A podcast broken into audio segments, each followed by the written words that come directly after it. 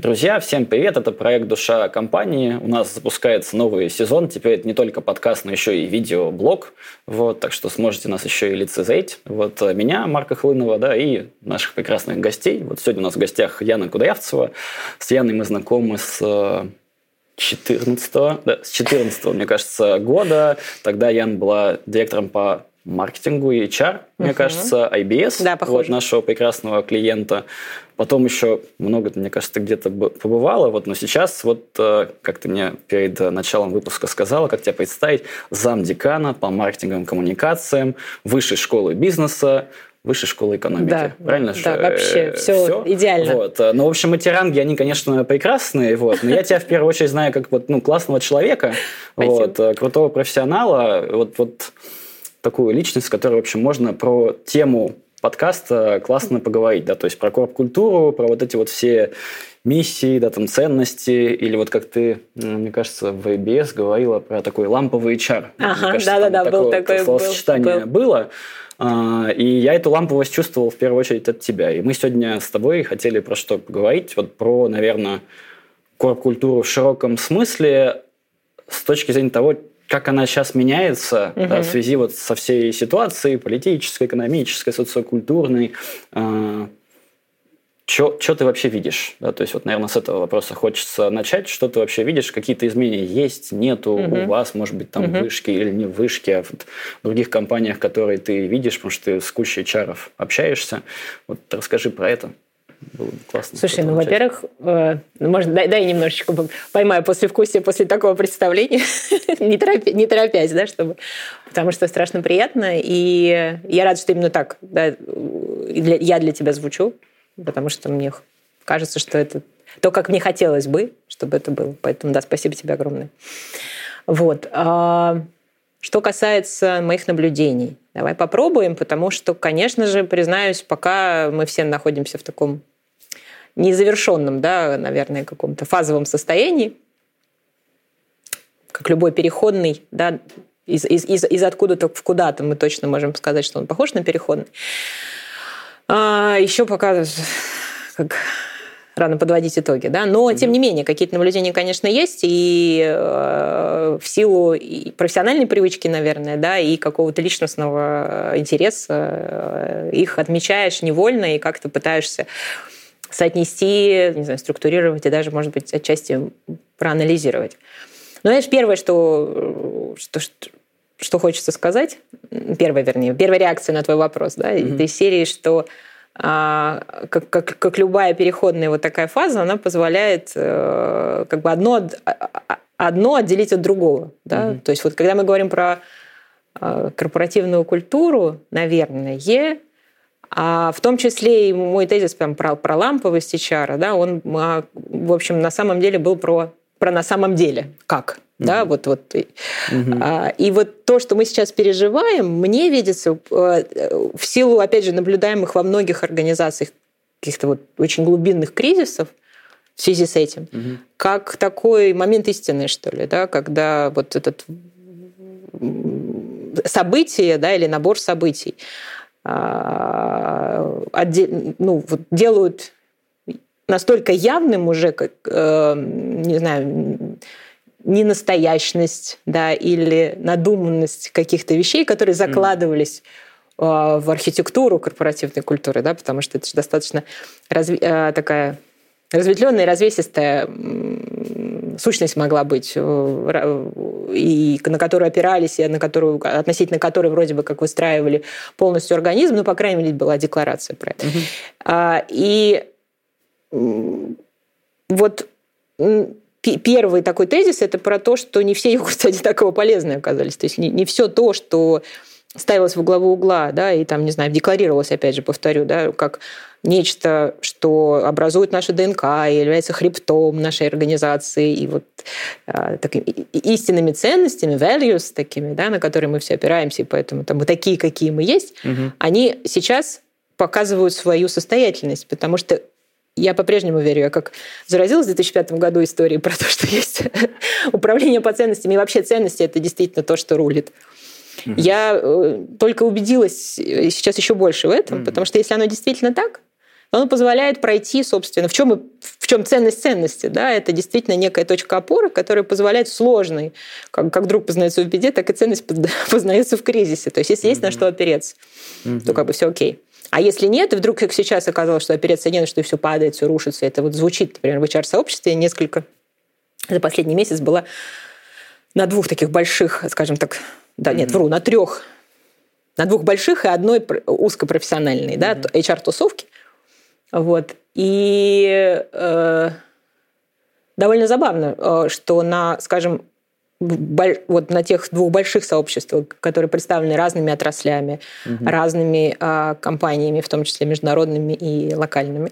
А тезис о том, что у нас происходит какой-то страшный страх и ужасный ужас, в смысле, да, рухнувших каких-то вот тех самых ценностей и опор, это звучало, это не единственное, да, то есть какой-то вот прям системный такой тезис, который прослеживается, и когда ты пытаешься определить, а где, да, в большей степени это касалось к моему, ну пока, да, вот опять же я говорю, я не претендую здесь на глубинный анализ, но в большинстве случаев это касалось международной компании, да, то есть те, которые, у которых это вроде бы было максимально, с одной стороны, да, всегда выглядело максимально простроенным, и более того, наверное, мы, как неофиты, стремились к тому, чтобы воспроизвести, ну вот я имею в виду внешне, по крайней мере, похожую систему. Посад такой, да. Да, посад всегда был достаточно симпатичным. И, ну, это такой, да, потемкинская деревня, знаешь, вот, ну, приходит на ум вот эта метафора, наверное.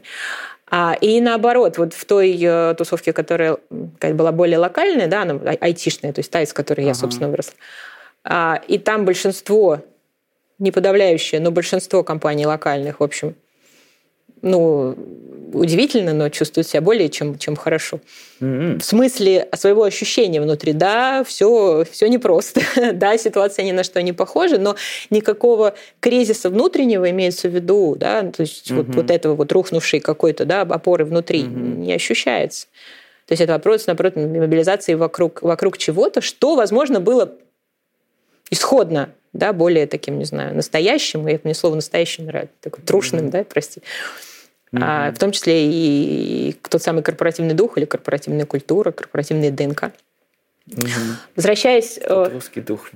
Что-то сразу строчки. Тут русский дух, тут русский пахнет. Нет, дух исключительно как корпоративный дух. У нас был хранитель корпоративного духа. У нас был такой IBS, такое как бы понятие, да, то есть вот дух — это что-то такое вроде бы сложно материализуемое, вот, да, ты очень сложно разложить, да, но явно ощущаемое, в этом смысле дух. Да, вот когда... тут хочется просто понять, вот что именно, ну, как бы рухнуло, да, то есть вот про что мы говорим. Ну, то есть у меня какая-то гипотеза пока вот... Я не как бы... вхож вот в эти вот прекрасные там тусовки, знаю, что как раз у тебя там с этим вообще все прекрасно, вот, так что ты можешь осветить такую широкую очень точку зрения, не только свою.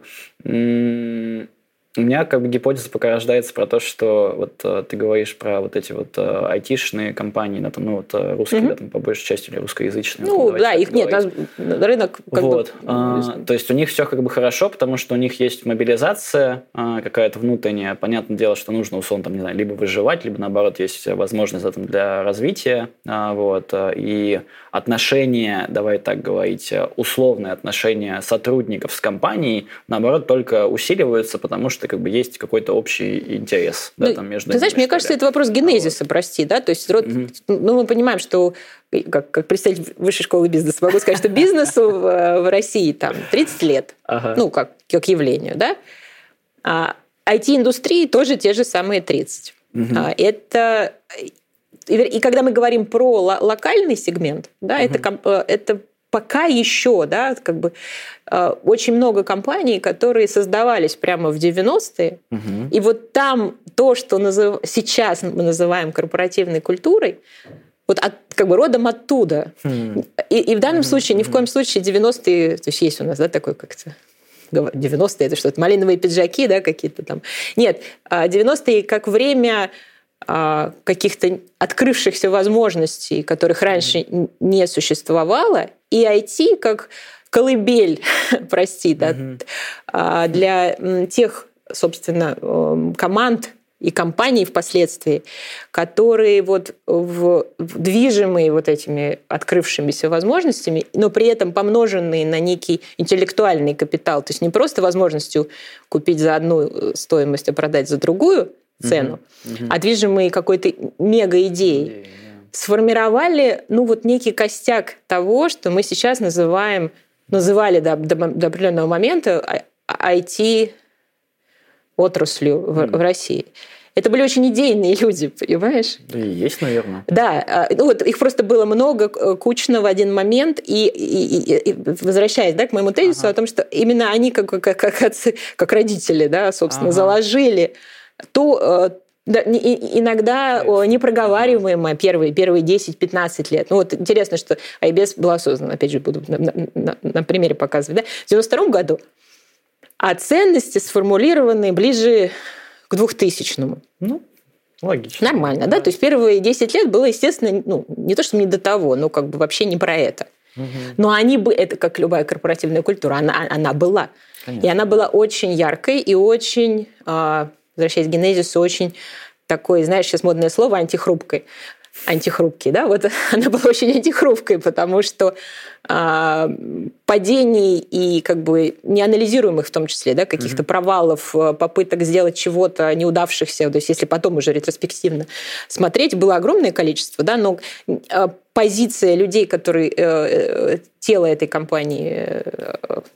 сформировали, растущие, да, достаточно интенсивно в том числе, они были все заряжены этим. Да? То есть на первые 10 лет, условно, да, когда организация проходит эту фазу, да, такого стартапа и идейного в том числе, да, когда, собственно, присоединение идет по принципу единомышления. Это и то, чем привлекают, да, например, там, не знаю, стартапы сейчас. Это же определенные, знаешь... Интересно, знаешь, что я тебя прям слушаю. Сейчас мы вернемся и к западным компаниям, не западным, а может, не вернемся, кстати. Я сейчас про наш разговор, да? Хорошая реприза была сейчас. Да, пардон. Да. Сознание мое само. Сейчас разыгралось, я бы так сказал. Но меня очень зацепила история про...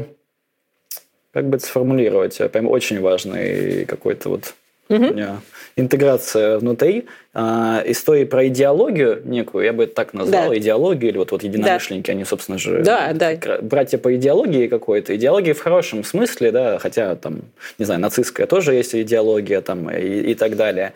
Но идеология, да, там какая-то корпоративная, то, во что люди верят с точки зрения того, какой бизнес они строят. Да, про что они его строят. Да, то есть, что они там меняют на этом рынке, да, то есть, условно, про это. С другой стороны, про то, какую они там, внутреннюю среду выстраивают, этим тоже можно отличаться, но, наверное, одно без второго хреново работает, потому что если нету истории про какую-то бизнес-идеологию, именно идеологию, то очень тяжело, да, то есть все в итоге сваливается в какую-то внутреннюю какую-то тусовку, бурления, и то есть когда мы про это говорим, интересно, что мы сначала это обозвали термином корп-культура и ценностями. Я сейчас, когда говорю про идеологию, у меня этого даже не возникает, этих слов.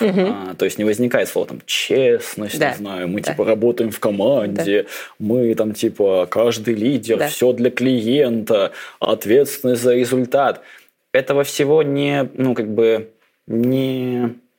За это не цепляешься, когда есть какая-то идея, ради которой ты работаешь. То есть ты само собой разумеющийся, пытаешься быть лучшей версией себя, ради достижения этой какой-то общей цели. И от других, по возможности, если ты, например, руководитель, не то чтобы требуешь, да, но ожидаешь, что плохое слово. Короче говоря, ты думаешь, что другие тоже... лучшей версией являются. Тут, мне кажется, все просто, да, в том смысле, что когда ты в состоянии, как мы с тобой сейчас, на одной руке, да, общаться с командой, то есть тут вопрос банальный масштаба.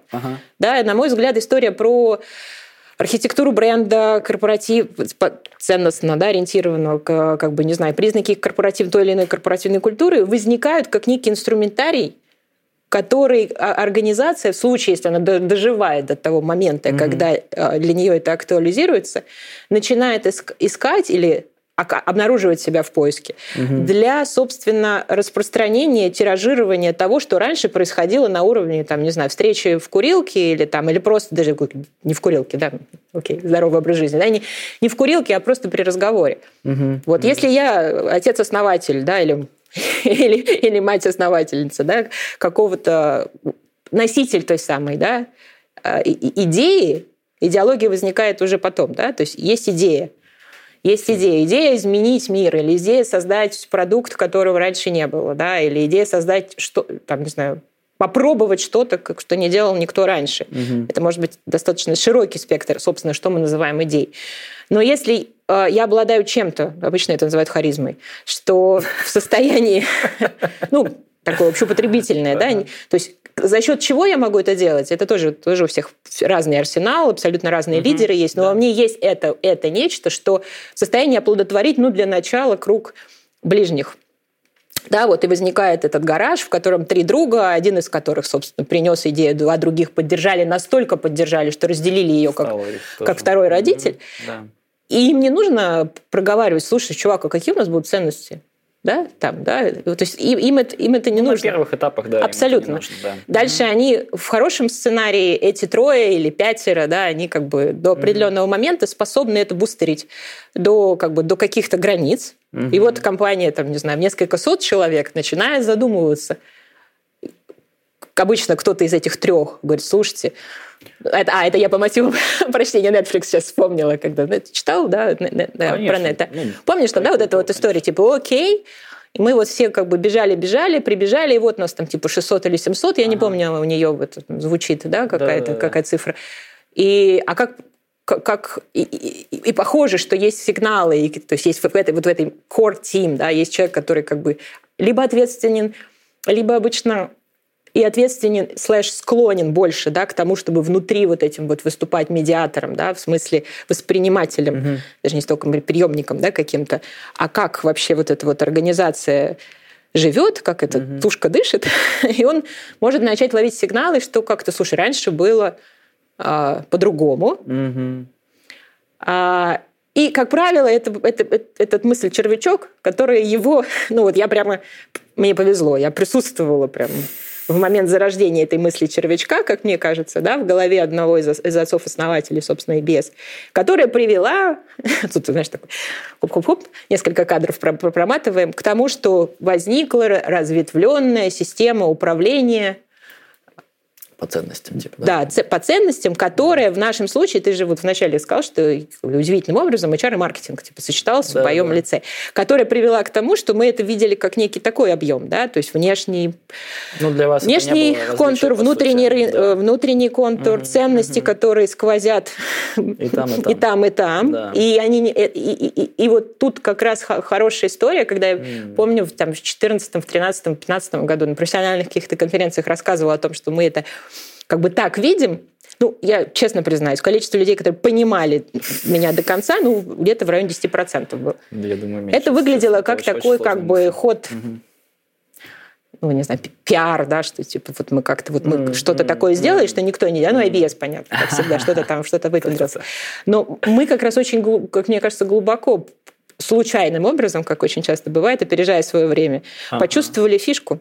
Да. В чем это может быть? То есть, когда ты действительно полностью и последовательно делаешь транспарентную организацию, то есть нет у нее границ, нет никаких сотрудников и нет никакого клиентского контура. То есть в твоем восприятии, да, того, каким образом ты взаимодействуешь, что с клиентом, что с человеком на любом из грейдов внутри, ты руководствуешься одними и теми же принципами, одними и теми же ценностями, абсолютно одинаково это делаешь. Это до сих пор звучит революционно. То есть это people-centric мой, который мы тоже, про который было много сказано, там, он воспринимается, ну да, и тут мы переходим возвращаемся к тезису, который я вначале озвучила. Не все йогурты одинаково полезны. Слова, я как филолог тебе говорю, всегда одинаковые.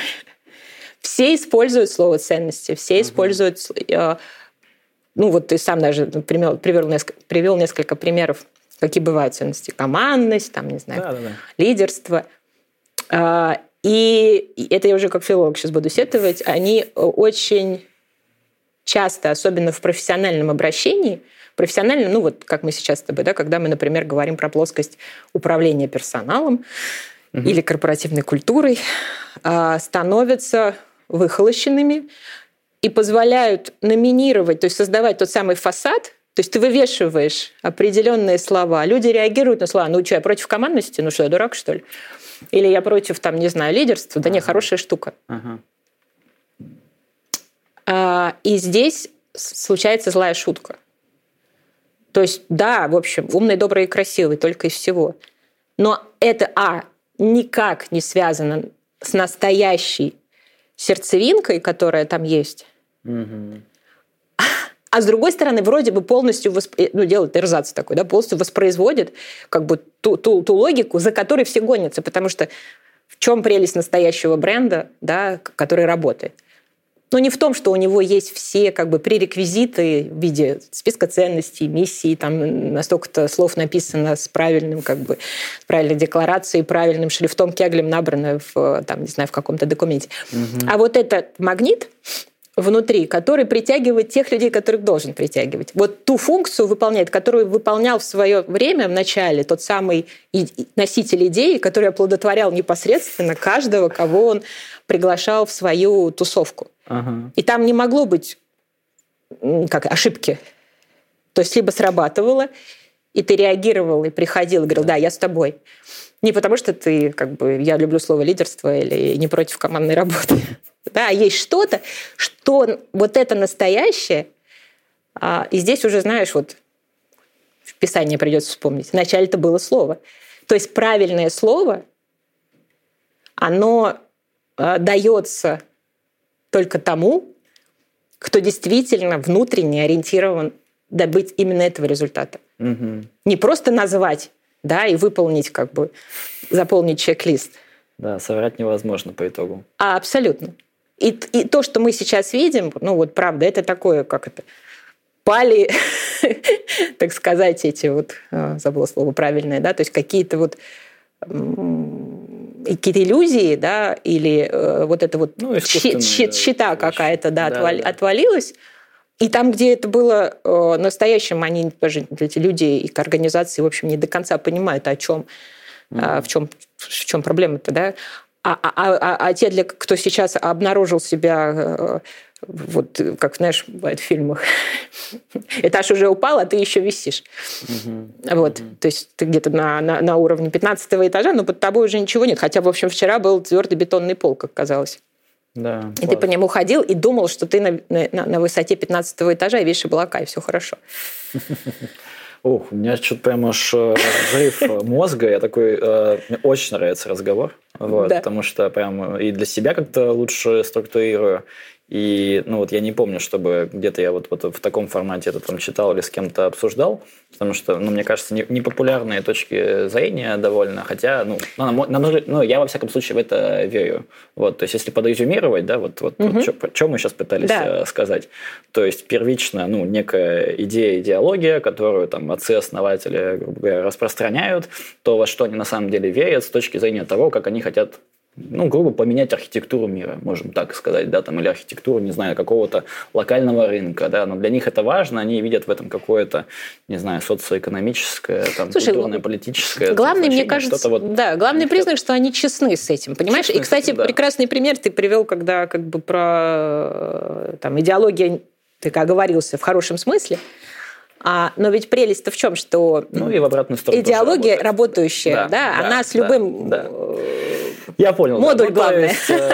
Да, господин Гитлер, да, он в это верил от всей души, да, то есть если изучить всю его там историю, можно увидеть, что он, собственно, ну, действительно в это поверил, вот, очень хорошо это согласовывалось с тем истеблишментом, который в итоге за ним пошел, да, поэтому в этом плане, да, можем не делать поправку на то, что это что-то хорошее, но это то, во что вот эти вот люди верят, и действительно они могут привести к какому-то, ну, условно плохому, вот, но первично вот эта вот история, мы это можем называть миссией какой-то сформулированной, да, то есть вот как у там банка «Точка», например, ну, да, что кстати, вот они там против этого геморроя, да, там в бизнесе, что мол, без этих вот бумажек, да, там, предпринимателям, чтобы они вот этим не занимались, да. Они помогают им это упростить. Я вот привожу пример точки, потому что это, наверное, самое просто сформулированная, да, там вот на русскоязычном рынке, мне кажется, миссия или одна из, вот, потому что, к сожалению, у большинства вот наших, ну, там, крупных, как минимум, бизнесов этой миссии уже давно нету. Вот. Может, она была сформулирована, да, или вот эта идеология, но ее что-то почти уже не осталось. Слушай, не могу, у меня прям как-то, вот можно я прерву тебя? Давай, и тут я вспомнила миссию Эспрессо. Ага. Ну, у нас она... Ну, есть, наверное... Не, ну подожди, избавим мир от ужасных презентаций. Она была первая, точно идеологическая, ага. Я бы сказал, да, и это, ну, долго поддерживало нас и продолжает поддерживать. Но я просто хочу сказать, как человек, который услышал ее, да, ну, то есть... Да, но это то, во что точно... Это очень хорошо цепляло. Ребята, да, там, ну вот, с которыми мы это начинали, точно, ну, мы... Потому что это... Знаешь, тут еще очень интересно, вы же тоже в таком... как бы сегменте, да, ага. То есть вы были явно не единственные, да, я имею в виду, кто был про это. Там почти очень мало было. Да, но оно было настолько, как бы, вот именно подкупало честностью, что там не было, знаешь, там чего-то такого вот зубодробительного. Фраза «избави мир от ужасных презентаций», какой-нибудь топ-менеджер, к которому ты приходил на стейдж, убрал эту визитку, такой «как больно». Да, это у нас было, я поэтому вот как раз и резюмирую, чтобы как-то вот подсветить там для себя и для вот, ну, тех, кто нас слушает, что, с одной стороны, вот первично это идеология какая-то, то, во что, ну, мы верим как организация или как отцы-основатели, и мы это называем иногда вот идеей, миссией мы это называем, мы это можем назвать каким-то духом вот этим вот как раз не корпоративным даже, а вот какой-то... Почему-то мне хочется сказать дух авантюризма, потому что это какая-то вот слово авантюризм, он почему-то сюда очень хорошо вставляется, ну, какой-то альтернативной точки зрения, да, то есть есть как принято, да, предпринимательский или предпринимательский дух какой-то вот остается еще в компании, и вот это вот поверье какое-то народное про то, зачем мы вообще это все делаем, оно есть. А если вы чувствуете, что его нету, как будто бы нужно именно с этим работать. Вот, то есть восстанавливать этот какой-то вот предпринимательский дух. Возможно, если идея утратила уже как бы, ну, силу, вот, например, у нас в Эспрессо это было в контексте того, что мы перестали заниматься только презентациями, начали заниматься коммуникациями, да, там, в целом, поэтому мы немножко, ну, это адаптировали и продолжаем адаптировать то, зачем мы вообще существуем, и это классно, это помогает. Но не нужно бросаться как раз-таки вот в ценности, потому что это, ну, все-таки вторичная какая-то история, то есть от того, что поменяешь какую-то ценность, не изменится у тебя, ну, как бы по вот большому счету, вот, ничего. И это вот первый кирпичик. Мне вот очень понравилось то, что мы его так это сформулировали идейно. А вот уже дальше, то есть, если мы говорим вот про ценности, например, да, там, как вот основу корпкультуры, я бы это сформулировал в таком формате, опять же, это, ну, очень, мне кажется, непопулярно, что вот все эти ценности должны существовать для того, чтобы, собственно, к этой идее пойти. Да. Вот, никак иначе. Да. Вот. Не так, что типа мы эти ценности создаем так, чтобы нам было хорошо существовать вместе, вот, внутри, чтобы всем было прекрасно. Ну, это вот как вот эти вот все, знаешь, абсолютно.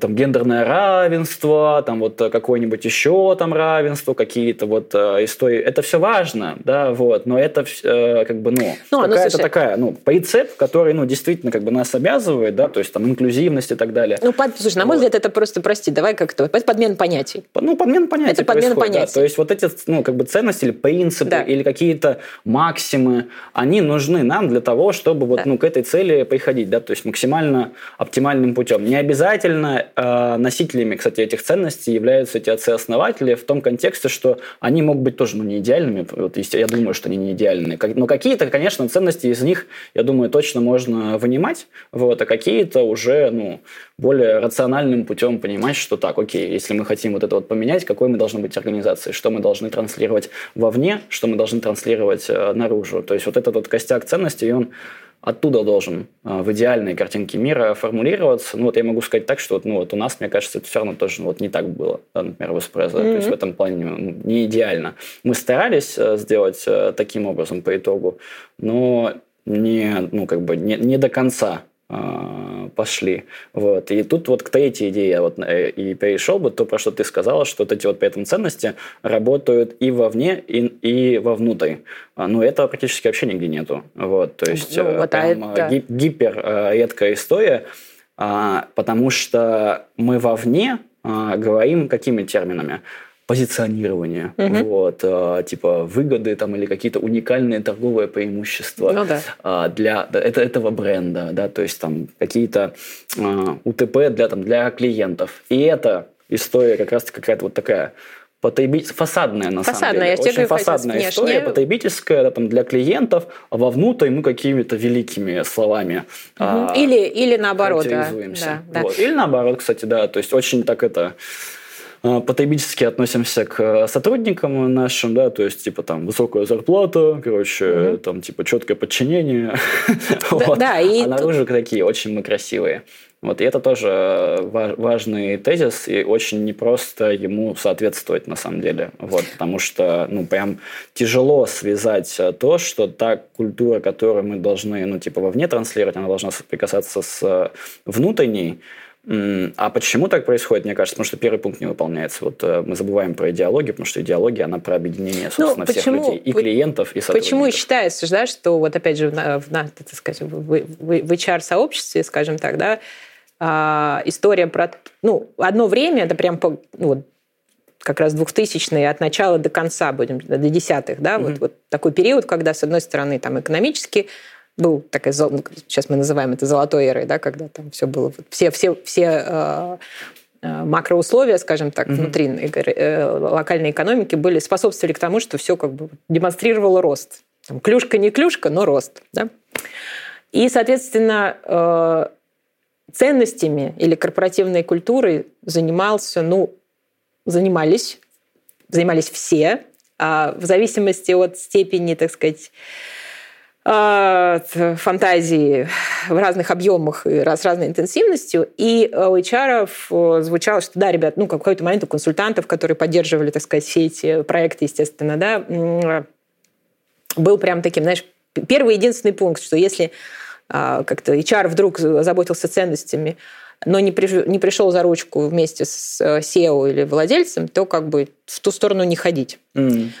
Ну, то есть это было как некая такая, знаешь, абсолютно правильная, абсолютно корректная история, но, опять же, видя эти проекты, как бы участвуя в нескольких жюри, там, не знаю, бренд работодателя на HeadHunter большая, да, у нас, ну, самая такая, да, развернутая выборка, и видя, как это, собственно, трансформируется, обретая вот ту самую такую, скажем так, солидность и лицеприятность фасадную, да, с точки зрения того, как компании перестают, так сказать, быть дикими, да, и вот как-то цивилизуются с точки зрения обладания всеми вот такими вот регалиями, скажем так. Вот у нас здесь...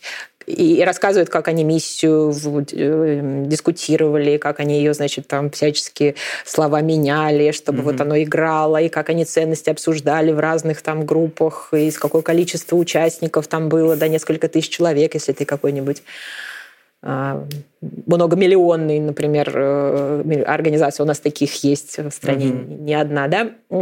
И ты смотрел на это все и понимал, что, с одной стороны, все очень правильно, но поскольку исходно, откровенно говоря, да, для этой организации никакой потребности в моменте не возникло, это просто мода.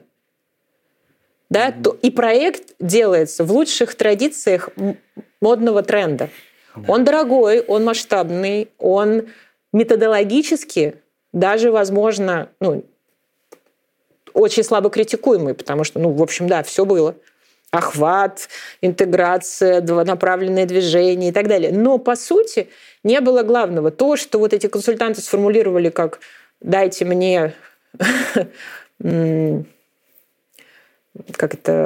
спонсора, да, в лице первого лица». И спонсорство в нашей стране очень часто понималось буквально. Да, я спонсирую, потому что посмотрите, сколько этот проект стоит. Я так люблю своего HR или уважаю, или верю ему, да, потому что мы с ним съели уже там много достаточно, что пусть он сделает этот прекрасный красивый проект, вывесит эти красивые таблички, как бы, и все будет здорово. И мы будем как приличные люди. О, да. но вот этой исходного запроса, исходной потребности, что вообще-то это нужно, угу. там не было по разным причинам. В силу, опять же говорю, экономического, там, позитивной ситуации, да, возможно, не дохода той стадии, например, развития организации, чтобы этим озаботиться. Или, наоборот, уже давно перезревшее состояние, потому что, угу.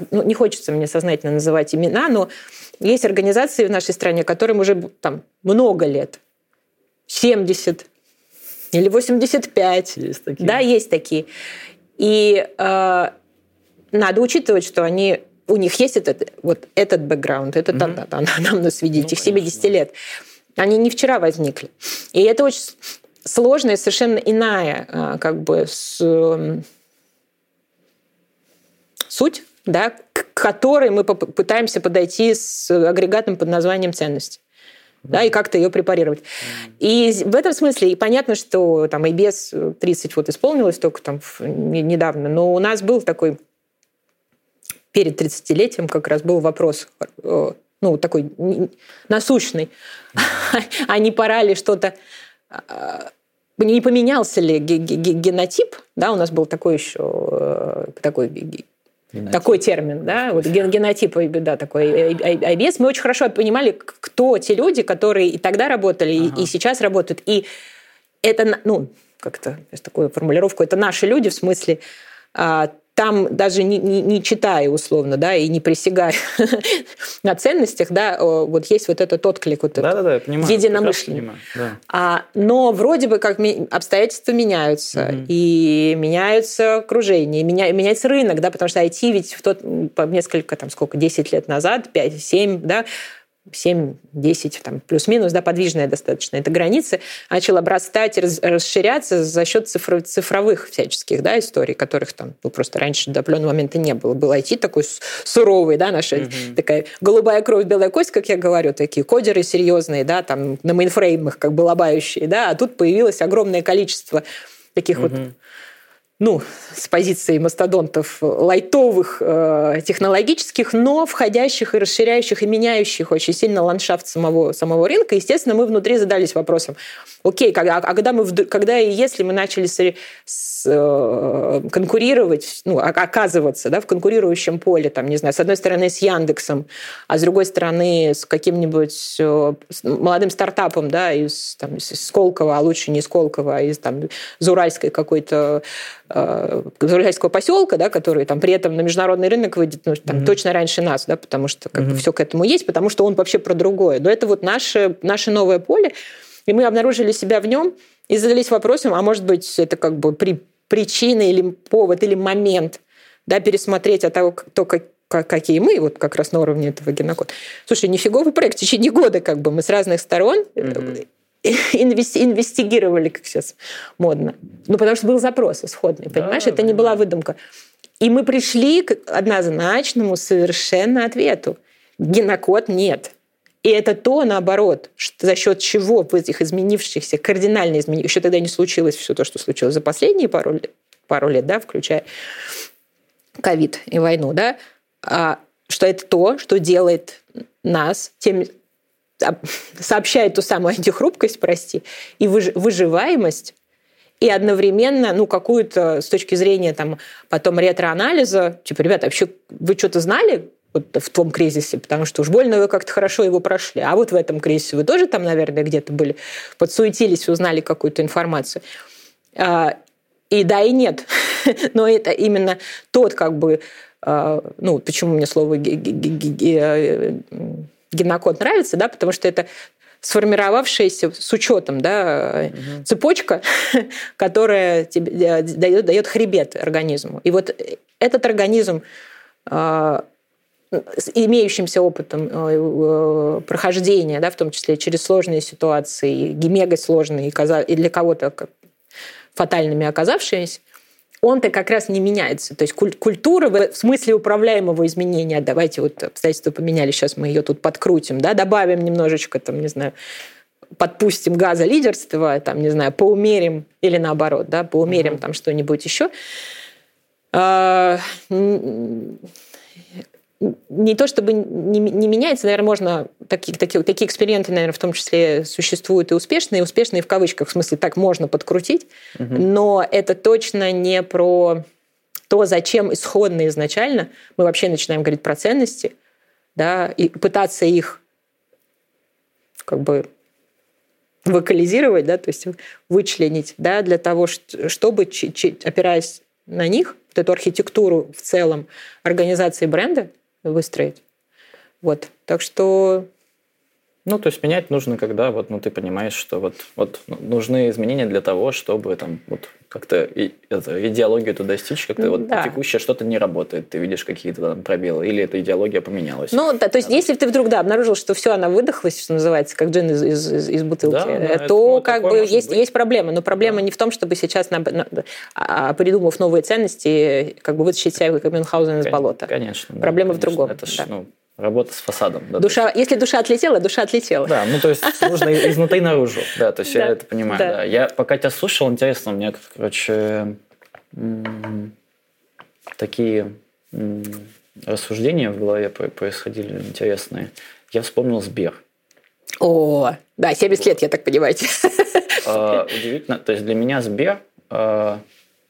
Я вот помню хорошо, пришел вот в отделение где-то, наверное, вот в январе этого года, знаешь, такое в отделение на Арбате, вот одно из новых.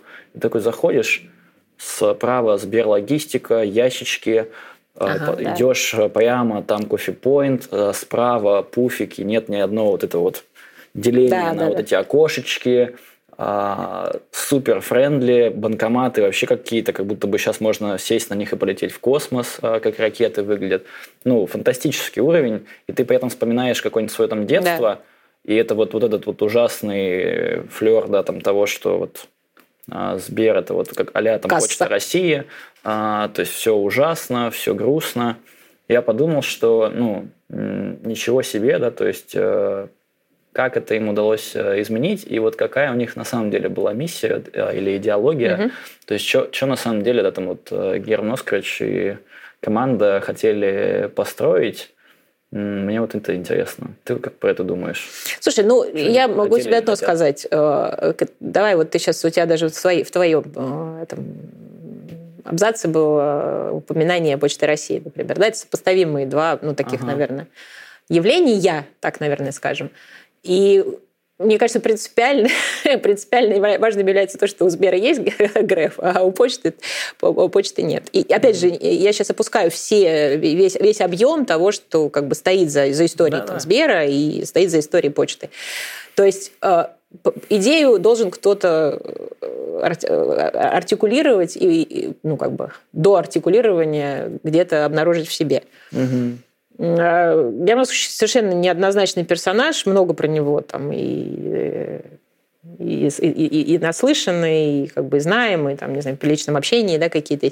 Но опуская сейчас вот это все, то есть я точно могу сказать, что он, ну, как бы обладает да, тем, с чего мы начали, да, то есть, собственно.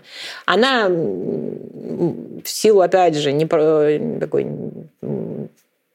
особенности положения этой организации в стране, политического контекста и так далее могла меняться, но то, что он в принципе как вот, роль идеолога, да, окармливающего своей идеей тех, кого он может окормить, да, и там дальше был основной, ну, по моим воспоминаниям, один из таких ярких проектов, это преодоление вот этого водораздела, да, то есть есть голова и есть команда непосредственная, да, вот та самая одна рука. Да-да-да. А потом есть вот эти многие сотни тысяч людей, которые в этой организации трудятся, да, и до определенного момента, ну, это не удавалось сделать, то есть уже были какие-то совершенно космические бюджеты в ту сторону направлены, на изменения, собственно, да, потому что приходил. И даже не вопрос антуража, а вопрос, кто с тобой общается из-за этого окошечка. Да? А ты приходил и все равно сталкивался вы вот с тем... Там, да, есть процессы, что типа карточку вы в другом месте открывали, туда идите, да, были люди.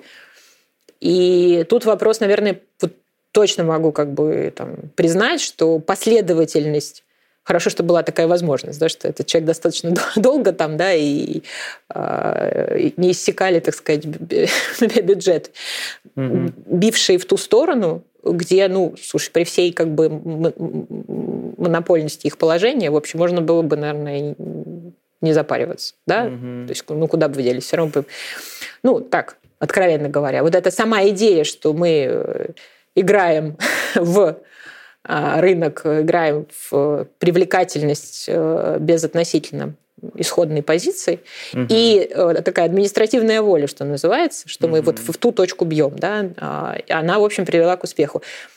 Насколько эффективно это было, ну, не нам судить, наверное, ну, то есть в том смысле, что можно было бы быстрее или дешевле, наверняка. Ну, так, знаешь, если вот... Да, слушай, не знаю. Но сослагательное наклонение там относительно уместно в таких да, историях. Да. Главное, что, да, сейчас ну, нельзя не признать результат. Просто можно ли такой еще кейс вспомнить? Вот, я не знаю, у меня почему-то вот именно такое... У тебя рядом тут же Почта России. Вот нету там такого человека. Там смена как бы...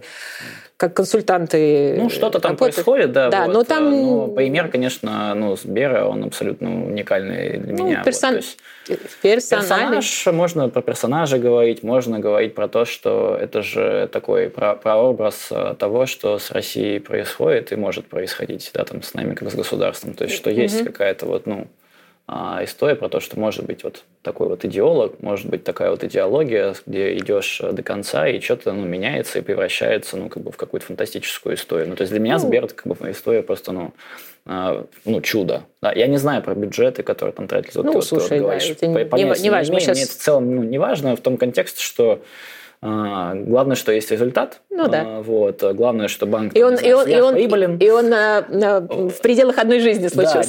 Да, деньги точно отбились, я думаю. Вот, и будут отбиваться в этом контексте. Вот. Для меня он как раз-таки такой образцовый пример. А чего мне не нравится, и, наверное, почему я вспомнил. Да? То есть у нас так разговор пошел про эту вот идеологию, и то, что она в первую очередь должна быть бизнесовая. И...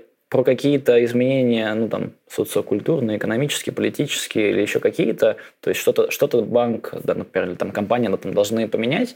И я вот, и вот про ценности мы говорили, я вот про Сбер вспомнил, знаешь, в каком формате, в том, что у них все, ну, то есть вот сформулировано хреново, честно. То есть я читал вот эти вот миссию какую-то, ценности Сбера, ну, то есть оно вот, ну, мне вообще как бы не близко, вот, то есть оно как-то очень так странно. То есть в плане слов оно вот не очень.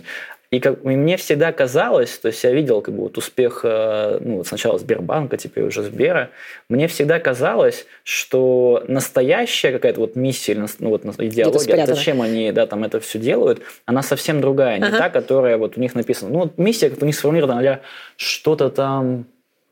Сейчас вспомню.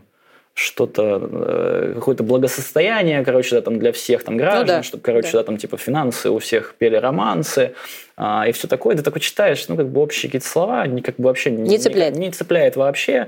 Ценности, я помню, что-то там мы команда, я там что-то там, что-то я, мы, у них что-то там, вот, что-то как-то там вот такая. Она вместе, вот, целая страна. Какие-то метаценности и под ними. Ну, такой читаешь, ну, как-то типа, не сильно веришь, что команда на самом деле опирается на это. Я это к чему все говорю, потому что интересно, что... И вот я прям... Для меня это прям инсайт, что идеология-то может быть другой. Вот. Не вот с этой вот красивой фразы, вот как у Точки, да, там, что вот там, геморрой... избавляем от геморроя, да, то есть звучит так прям цепляюще. А у Сбера, ну, как бы идеология, она ведь... Какая? Вот если бы я сейчас гадал, вот, мне прям интересно про это ну, поразмышлять, не знаю, как кому, но если вот сформулировать, то это про то, что как из совка стать какой-то, ну, типа, глобально признанной крутой компанией, да, то есть как вот в России построить из вот этого, ну, простите, да, там, исторического наследия что-то классное, современное, которым мы, ну, действительно можем гордиться, вот, то есть история есть про гордость, как бы, вот, ну, на уровне, там, народа, то есть что мы можем сейчас точно сказать, что вот, ну, реально, вот ты смотришь на историю Сбера, блин, офигеть, это вот, ну, действительно, мы построили, да, вот. Ты как, ну, топ-менеджмент тоже, ну, гордишься этой трансформацией, то есть тебе после этого вообще, ну, Все что угодно по плечу, если ты такую трансформацию сделал. Вот. И вот, но при этом вот так сказать почему-то, никто, так не говорит. Хотя это вот сразу делает мега ясным то, что для чего мы это все делаем. Я сейчас гипотезирую, это может быть понятно, вообще не то, ради чего это все затевалось, может просто нет денег много, там глобальные прибыли, хотя вряд ли. Нет, то есть, конечно, есть своя собственная. У меня, как я вот сейчас вот анализирую, там ретроспективно, вот эта вот история, про вот было вот это вот наследие какое-то там совка, Советского Союза, какой-то вот неповоротливости, вообще сложности, и это все превратилось в какую-то современную классную компанию. Тоже есть какой-то, конечно, культурный пласт остается, но здорово. Вот. И вот так бы говорить про эту идеологию было бы круто. Но я, если честно, сам на этом выпуске впервые так сформулировал. И для меня это прям большое открытие, что так можно говорить про некую миссию или идею, или замысел того, для чего компания существует.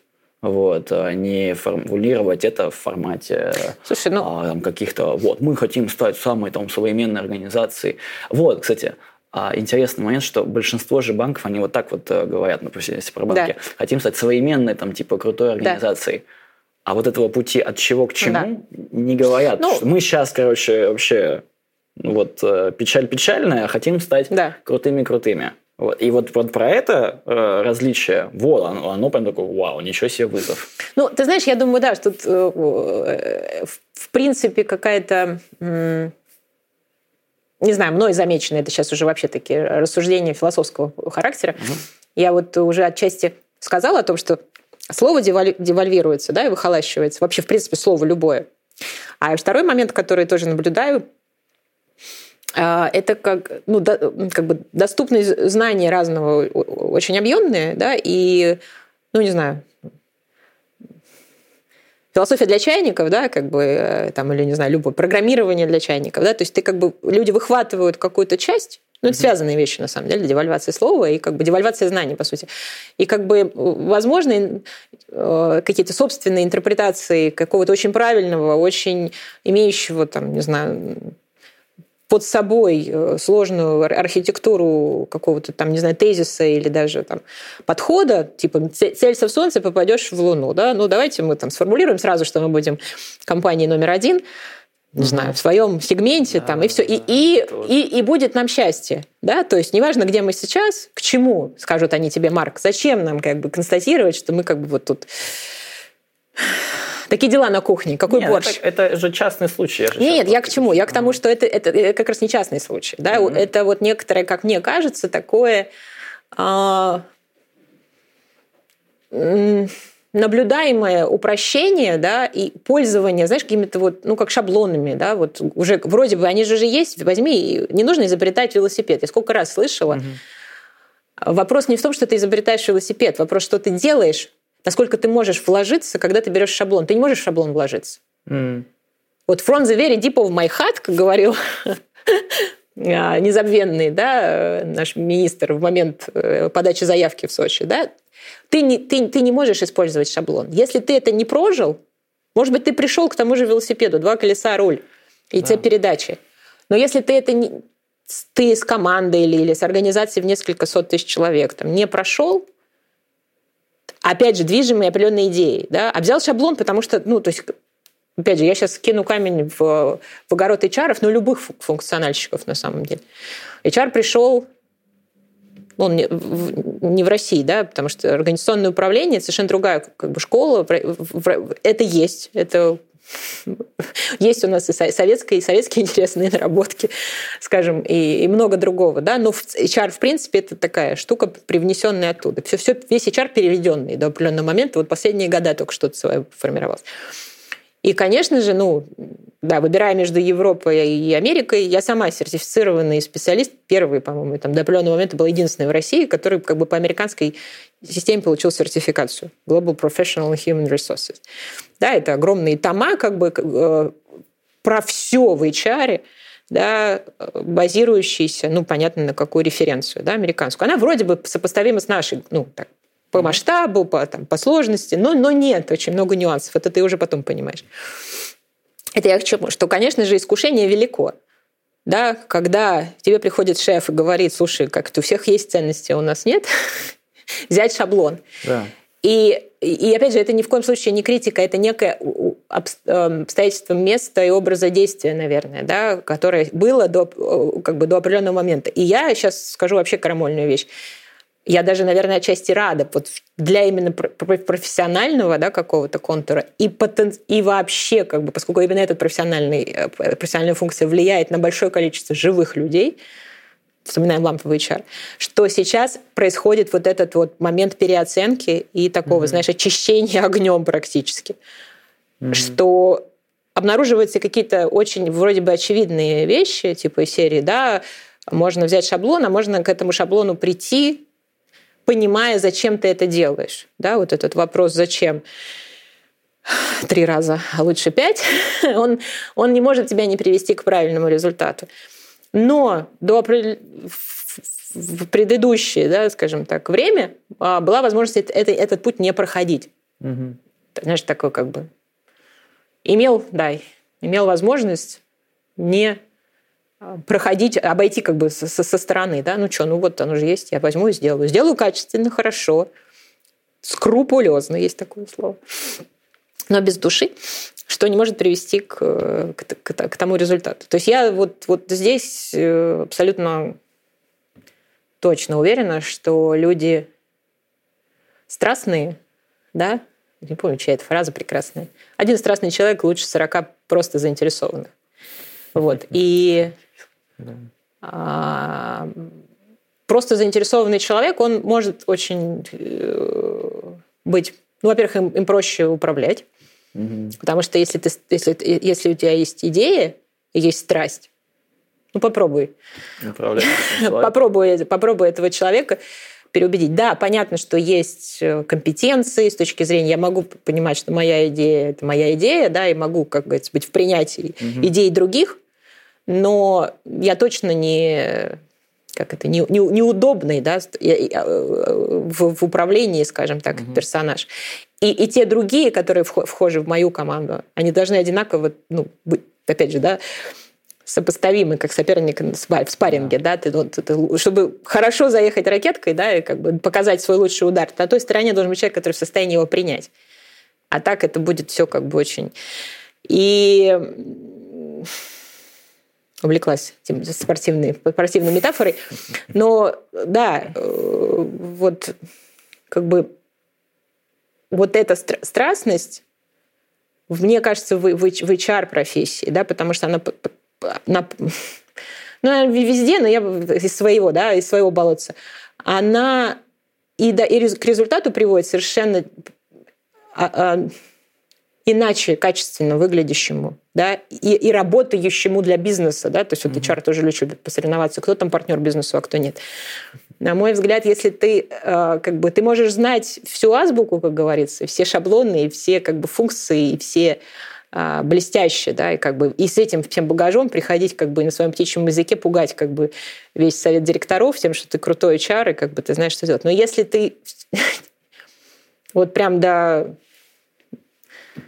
позвоночника, да, не включен, а включиться, тут важный момент, а включиться так, чтобы прямо мурашки побегали, можно только в то, что обладает таким потенциалом, где есть идея, понимаешь? Включиться так в абсолютно серое, да, не претендующее, да, на какое-то свое специальное место и свою миссию, да, в том в полном смысле этого слова.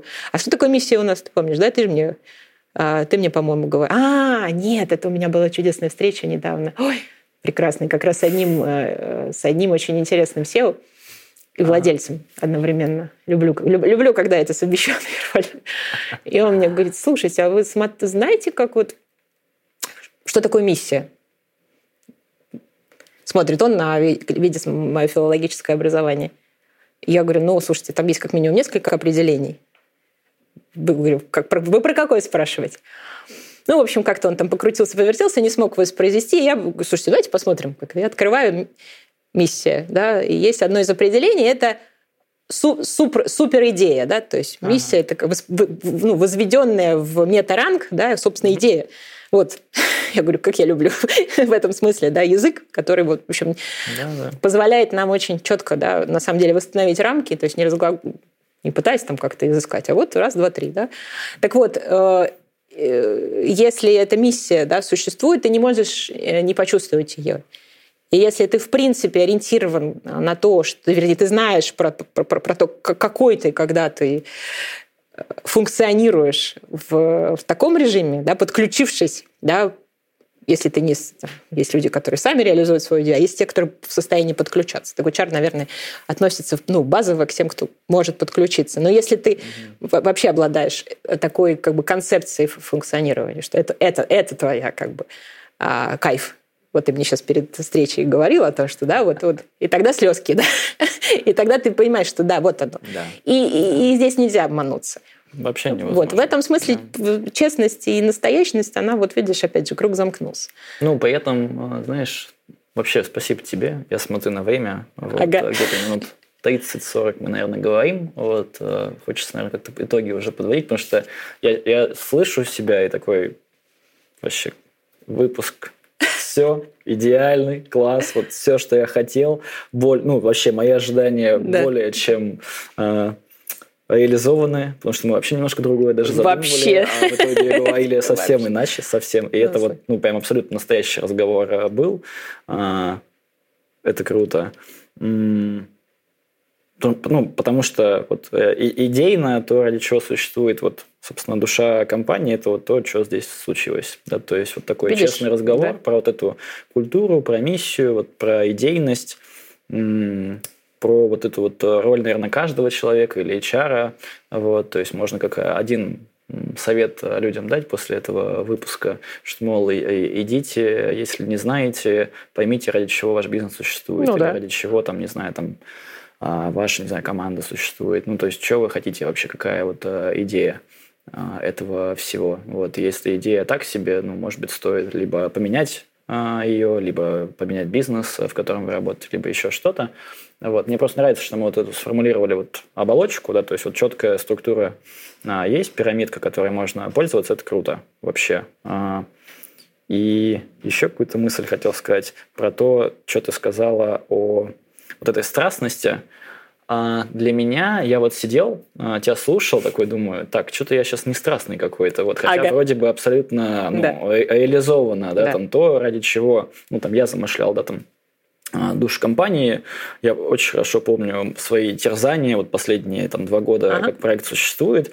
Ну, он такой камерный, маленький, небольшой, и у меня было много сомнений, кому это вообще надо, вот, да никто там это вообще не слушает, да и гостей вообще где взять нормальных-то, которые вот будут говорить эту правду матку, с которыми, ну, вот мы синхронизированы и верим в одно и то же, и мне не нужно озвучивать, ну, как бы своими словами, более того, у человека есть намного, ну конечно, более обширный инструментарий, там, чем у меня, или другими словами он может про это сказать, а может быть мы вообще родим какие-то новые идеи.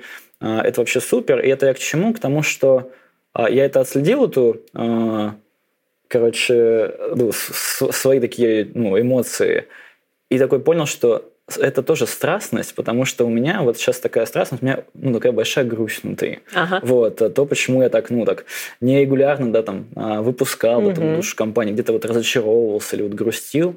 И сейчас я тебя тоже слушаю, такой грущу от того, что как это, вот, ну, в каком-то смысле просто, что вот, блин, вот давайте вот все, пожалуйста, так строить, ну, бизнес, ну, пожалуйста. Это то, вот, ради чего, собственно, вот, ну, это все и замышлялось.